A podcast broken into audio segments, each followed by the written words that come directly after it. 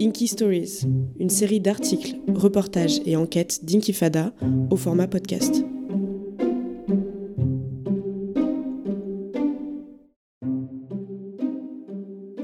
Hamrouni et Aziz, visages de travailleuses et travailleurs du sexe. Lu et écrit par Hortense Lac.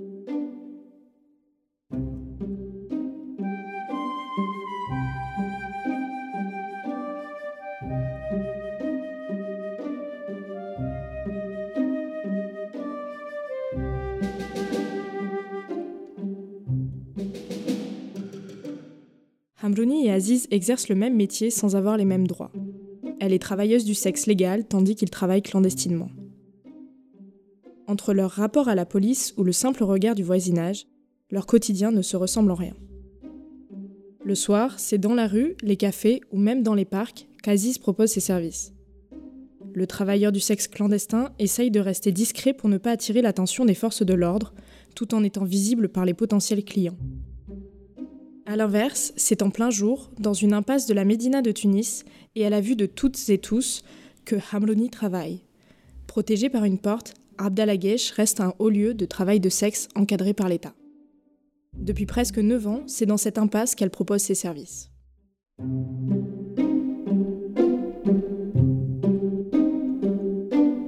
Premier pas.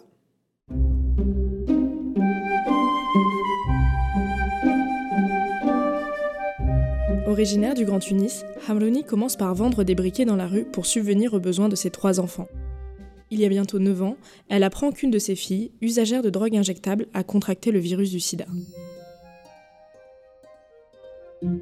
Entre les médicaments et les soins, Hamlouni ne se sent plus capable d'assumer les dépenses de sa famille. Sans connaître personne là-bas, l'idée lui vient d'aller frapper à la porte de l'impasse Abdalagesh pour se faire embaucher et gagner plus d'argent.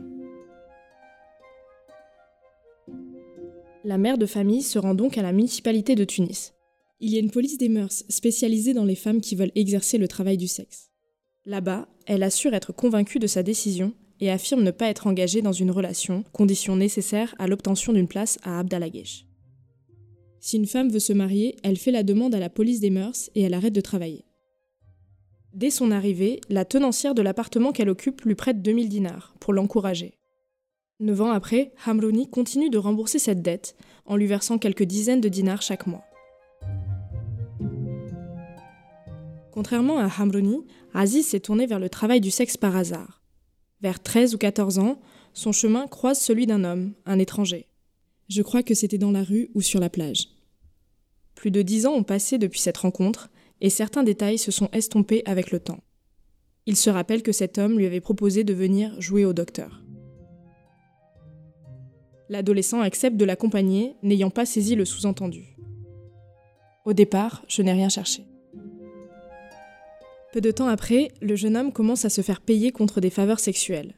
Lorsque tu prends cette route, tu banalises les choses. Tu te dis, ce n'est qu'un cul, ce n'est qu'un corps, ce n'est qu'une bouche. Il devient rapidement dépendant de l'argent et des cadeaux que ses partenaires lui donnent, multiplie les sorties et dépense sans compter. C'est un moyen d'avoir son Walkman dernier cri par exemple. Ça peut sembler futile, mais dans les yeux de quelqu'un qui n'a même pas atteint les 18 ans, c'est quelque chose.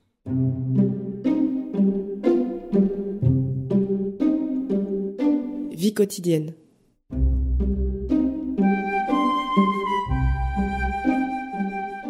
À Abdalagesh, Hamlouni partage un petit appartement avec plusieurs collègues travailleuses du sexe. Toute l'impasse est organisée de cette manière, chaque tenancière possédant quelques chambres dans les logements. Le prix des passes est fixe, 8 dinars 500, affirme la jeune femme. Cette somme est ensuite répartie entre la matrone et les travailleuses. Sur une passe, l'employé gagne 3 dinars, qui sont parfois complétés par quelques pièces laissées en supplément par les clients.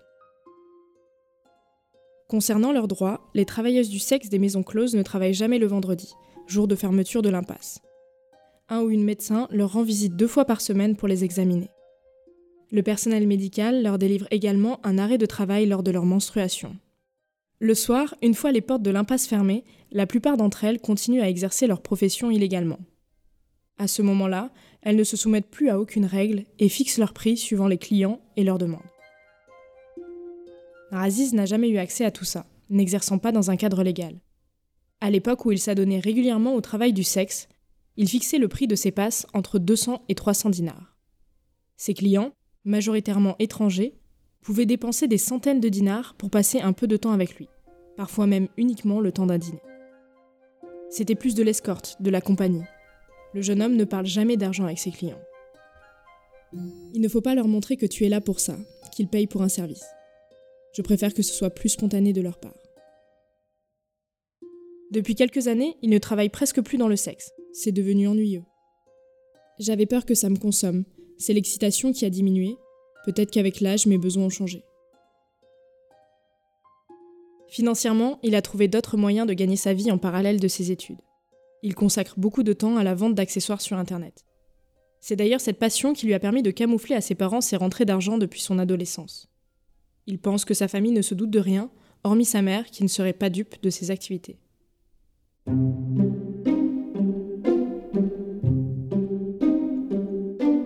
Les clients.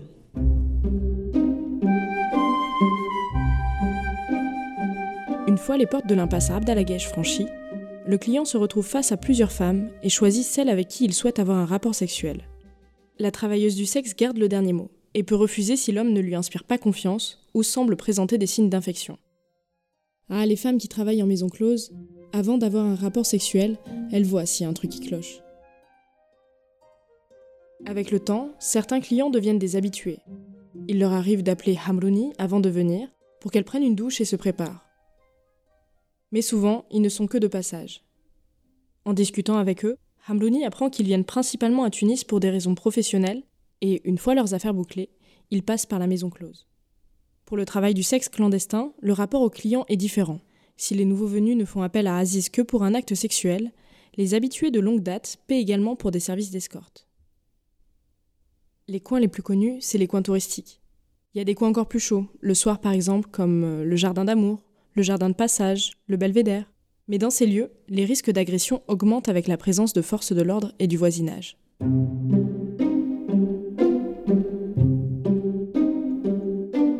Les risques.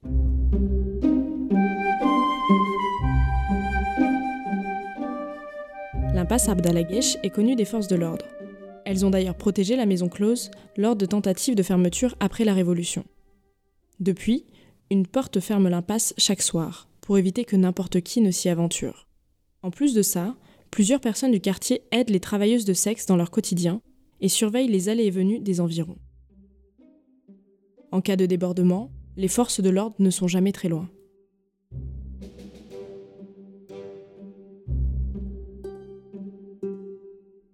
D'un point de vue sanitaire, les travailleuses de la maison close sont suivies deux fois par semaine par un ou une médecin. Il ou elle leur donne quelques préservatifs, insistant sur leur importance pour éviter les infections, les maladies et les grossesses non désirées. Mais ce n'est pas suffisant. Hamlouni doit souvent piocher dans ses revenus pour en acheter d'autres. Face à l'insistance de certains clients, et pour quelques dinars supplémentaires, il lui arrive de ne pas se protéger. Aziz, lui, ne mettait pas du tout de préservatif. C'était excitant, tu prenais le risque de jouer. À 23 ans, il se rend dans un bureau de l'association ATL-MST-SIDA pour se faire dépister. Il reste stupéfait de voir qu'il n'a pas contracté le virus. J'arrivais pas à comprendre. Même dans l'association, même eux, ils étaient bouche bée.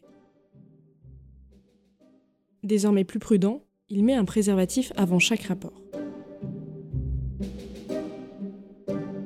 L'un des autres risques pour un travailleur du sexe clandestin est de se faire arrêter par la police.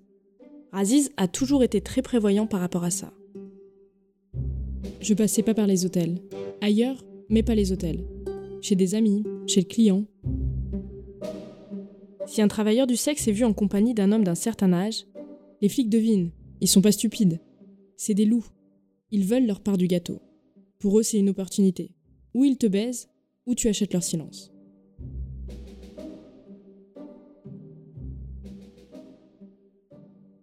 Malgré ses précautions et ses contacts au sein de la police, Aziz n'a pas échappé aux arrestations. Avant la Révolution, à Monastir, alors qu'il attendait un client à l'aéroport, les forces de l'ordre l'interpellent, le questionnent sur sa présence ici, avant de l'emmener au commissariat. J'ai passé toute la nuit avec les regards, tous les regards sur moi, les moqueries. Oh, la pédale de Tunis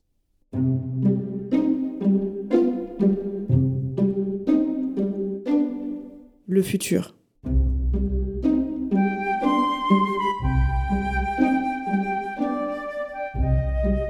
La difficulté d'exercer ce métier, légalement ou illégalement, pousse beaucoup de travailleurs et travailleuses du sexe à changer ou diminuer leur activité. Aziz, par exemple, ne croit pas en son avenir, professionnel ou sentimental. Il est persuadé qu'il terminera sa vie tout seul. Ça ne marche pas, c'est perdu d'avance. Peut-être que j'ai abusé, j'ai trop exagéré. Il se sent discriminé du fait de son orientation sexuelle, en plus de son ancien travail. Même s'il a désormais quitté ce milieu-là, il garde un rôle d'entremetteur entre les clients et ses amis travailleurs et travailleuses du sexe. On a toujours un pied dans le milieu, on garde toujours ses contacts. On sait jamais, ça peut toujours servir. Pour Hamlouni, la priorité est désormais de s'occuper de son fils, encore écolier. Sa fille, atteinte du VIH, est décédée en 2016, tandis que la cadette est en prison pour consommation de drogue. La mère de famille souhaite désormais changer de métier mais craint de ne pas gagner aussi bien sa vie sans le travail du sexe. Avec l'aide de l'association ATL MST SIDA, elle apprend à faire du crochet, une technique de tissage pour éventuellement se professionnaliser dans cette voie. En plus de ça, l'organisation lui verse une petite somme d'argent pour qu'elle ait d'autres sources de revenus.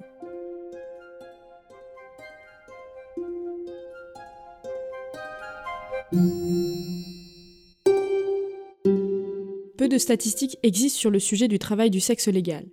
À ce jour, seules quelques associations travaillant avec les femmes des maisons closes essayent de mesurer ce phénomène. Pour le Bureau des mœurs, elles étaient en 2018 près de 70 à exercer ce métier dans le pays. Hamlouni a elle-même choisi son prénom d'emprunt. Celui de Aziz a également été modifié, par souci d'anonymat. Cet article a été lu en respectant une grammaire sensible au genre. Retrouvez l'intégralité de l'article Hamrouni et Aziz, visage de travailleurs et travailleuses du sexe, sur inkifada.com. Article audio produit par Inkifada Podcast. Réalisation Monia Ben Hamadi et Boshra Triki. Article et voix Hortense Lac. Montage et mixage Yacine Kawana. Musique Omar Aloulou. Enregistrement Boshra Triki.